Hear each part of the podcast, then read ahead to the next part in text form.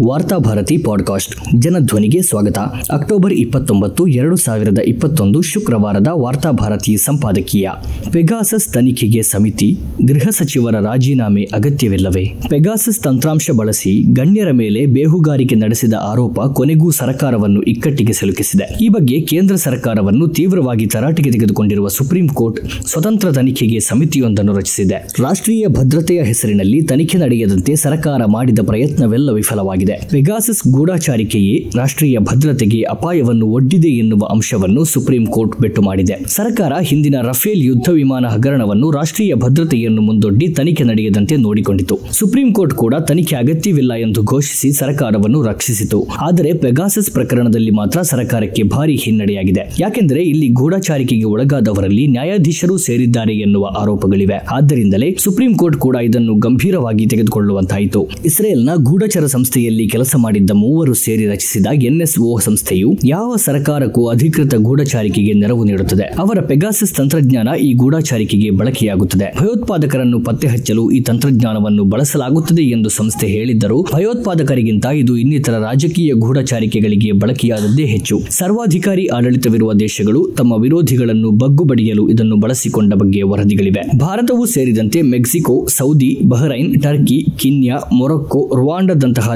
ದೇಶಗಳು ಪೆಗಾಸಸ್ ಅನ್ನು ಖರೀದಿಸಿವೆ ಎಂದು ತನಿಖೆ ಹೇಳುತ್ತದೆ. ಈ ತಂತ್ರಜ್ಞಾನವನ್ನು ಮೊಬೈಲ್ಗಳಲ್ಲಿ ಅಳವಡಿಸಿದರೆ ಅದು ಎಲ್ಲ ರೀತಿಯ ಸಂದೇಶಗಳು ಮತ್ತು ಖಾಸಗಿ ಡೇಟಾಗಳನ್ನು ಸಂಗ್ರಹಿಸುತ್ತದೆ. ಒಬ್ಬರ ಮೂಲಕ ಇನ್ನೊಬ್ಬರ ಮೊಬೈಲ್ಗಳಿಗೆ ಪ್ರವೇಶಿಸಲು ಇದರಿಂದ ಸಾಧ್ಯ. ಸರ್ಕಾರದ ಒಪ್ಪಿಗೆಯ ಮೂಲಕವೇ ಈ ತಂತ್ರಜ್ಞಾನವನ್ನು ಮಾರಲಾಗುತ್ತದೆ. ಎರಡು ಸಾವಿರದ ಹದಿನೇಳರಿಂದಲೇ ಭಾರತೀಯ ಸಂವಿಧಾನ ತಜ್ಞರು, ಪತ್ರಕರ್ತರು, ರಾಜಕಾರಣಿಗಳು, ಮಾನವ ಹಕ್ಕು ಹೋರಾಟಗಾರರು, ಅಷ್ಟೇ ಏಕೆ ಪೊಲೀಸ್ ಅಧಿಕಾರಿಗಳನ್ನು ಪೆಗಾಸಸ್ ಬಳಸಿಕೊಂಡು ಅವರನ್ನು ಗೂಢಾಚಾರಿಕೆ ಮಾಡಲಾಗಿದೆ ಎಂಬ ಆರೋಪಗಳು ಕೇಳಿಬರುತ್ತಿವೆ. ಇಷ್ಟಕ್ಕೂ ಆರೋಪವನ್ನು ಯಾವುದೋ ರಾಜಕಾರಣಿಗಳು ಅಥವಾ ಇನ್ನಾವುದೋ ಗುಂಪುಗಳು ಮಾಡಿರುವುದಲ್ಲ. ಜಗತ್ತಿನ ಹದಿನಾರು ಮಾಧ್ಯಮ ಸಂಸ್ಥೆಗಳ ಎಂಬತ್ತು ಪತ್ರಕರ್ತರು ಜೊತೆಗೂಡಿ ಸಿದ್ಧಪಡಿಸಿ ಬಿಡುಗಡೆ ಮಾಡಿದ ತನಿಖಾ ವರದಿಗಳಿವು. ಕೇವಲ ಭಾರತವನ್ನು ಗುರಿಯಾಗಿಸಿ ಈ ತನಿಖೆಯನ್ನು ಮಾಡಿಲ್ಲ. ಇನ್ನೂ ಹತ್ತು ಹಲವು ದೇಶಗಳು ಇಂತಹ ಗೂಢಚಾರಿಕೆಯಲ್ಲಿ ಭಾಗಿಯಾಗಿವೆ ಎನ್ನುವ ಆರೋಪವನ್ನು ತನಿಖೆ ಹೇಳುತ್ತದೆ. ಅಷ್ಟೇ ಅಲ್ಲ, ಈ ಗೂಢಚಾರಿಕೆಯ ಮಾಹಿತಿಯ ಮೂಲಕ ತನಗೆ ಅಪಾಯಕಾರಿಯಾದ ಹಲವರನ್ನು ಸರ್ಕಾರಗಳು ಕೊಂದಿವೆ. ಸರ್ಕಾರಗಳನ್ನು ಉರುಳಿಸಿವೆ. ಬ್ಲಾಕ್ ಮೇಲ್ಗಳನ್ನು ಮಾಡಿ ಅವರನ್ನು ತನ್ನ ಮೂಗಿನ ನೇರಕ್ಕೆ ಕುಣಿಸಿವೆ ಎನ್ನುವಂತಹ ಗಂಭೀರ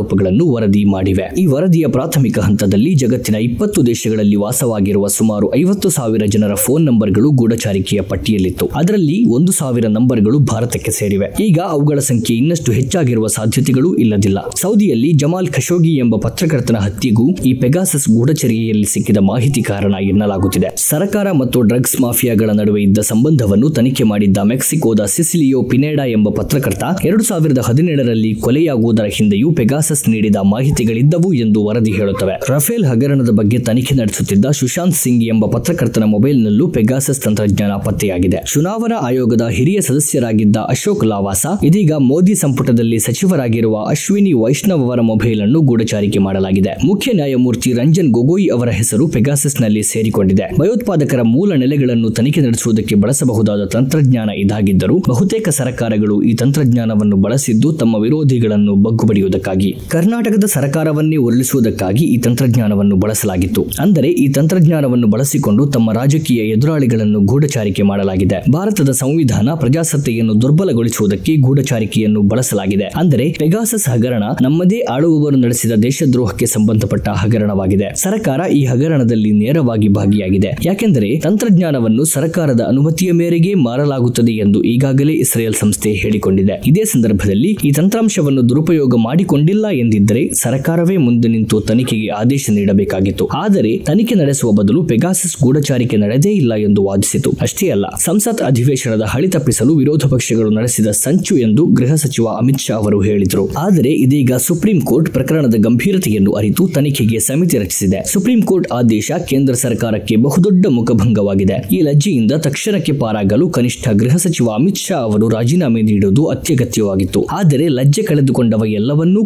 ಕಳೆದುಕೊಂಡ ಎಂಬಂತೆ ಸುಪ್ರೀಂ ಕೋರ್ಟ್ ತಪರಾಕಿಯನ್ನು ತನಗೆ ಸಂದ ಗೌರವವೋ ಎಂಬಂತೆ ಸ್ವೀಕರಿಸಿದೆ. ತೀರ್ಪನ್ನು ವಿವಿಧ ಪಕ್ಷಗಳು ಸ್ವಾಗತಿಸಿವೆಯಾದರೂ ಗೃಹ ಸಚಿವರ ರಾಜೀನಾಮೆಯನ್ನು ಆಗ್ರಹಿಸುವ ಧೈರ್ಯವನ್ನು ಯಾವ ಪಕ್ಷವೂ ತೋರಿಸದೇ ಇರುವುದು ವಿಪರ್ಯಾಸ. ದೇಶದ ಆಂತರಿಕ ಭದ್ರತೆಗೆ ಸಂಬಂಧಿಸಿದ ವಿಷಯ ಇದಾಗಿರುವುದರಿಂದ ಸಮಿತಿಯು ಯಾವುದೇ ಒತ್ತಡಕ್ಕೆ ಬಲಿಯಾಗದೆ ಪ್ರಕರಣವನ್ನು ಗಂಭೀರವಾಗಿ ತೆಗೆದುಕೊಂಡು ತನಿಖೆ ನಡೆಸಬೇಕಾದರೆ ಗೃಹ ಸಚಿವರ ರಾಜೀನಾಮೆಯ ಅಗತ್ಯವಂತೂ ಇದ್ದೇ ಇದೆ. ಅದೇನೇ ಇರಲಿ, ತಮ್ಮ ಸ್ವಾರ್ಥ ರಾಜಕೀಯಗಳಿಗಾಗಿ ದೇಶದ ಹಿತಾಸಕ್ತಿಯನ್ನು ಬಲಿಕೊಟ್ಟವರು ಎಷ್ಟೇ ಉನ್ನತ ಪದವಿಯಲ್ಲಿರಲಿ ಅವರನ್ನು ಗುರುತಿಸುವ ಕೆಲಸವನ್ನು ಸಮಿತಿ ಮಾಡಬೇಕು. ಅವರಿಗೆ ಶಿಕ್ಷೆಯಾಗುವಂತೆ ನೋಡಿಕೊಳ್ಳಬೇಕು.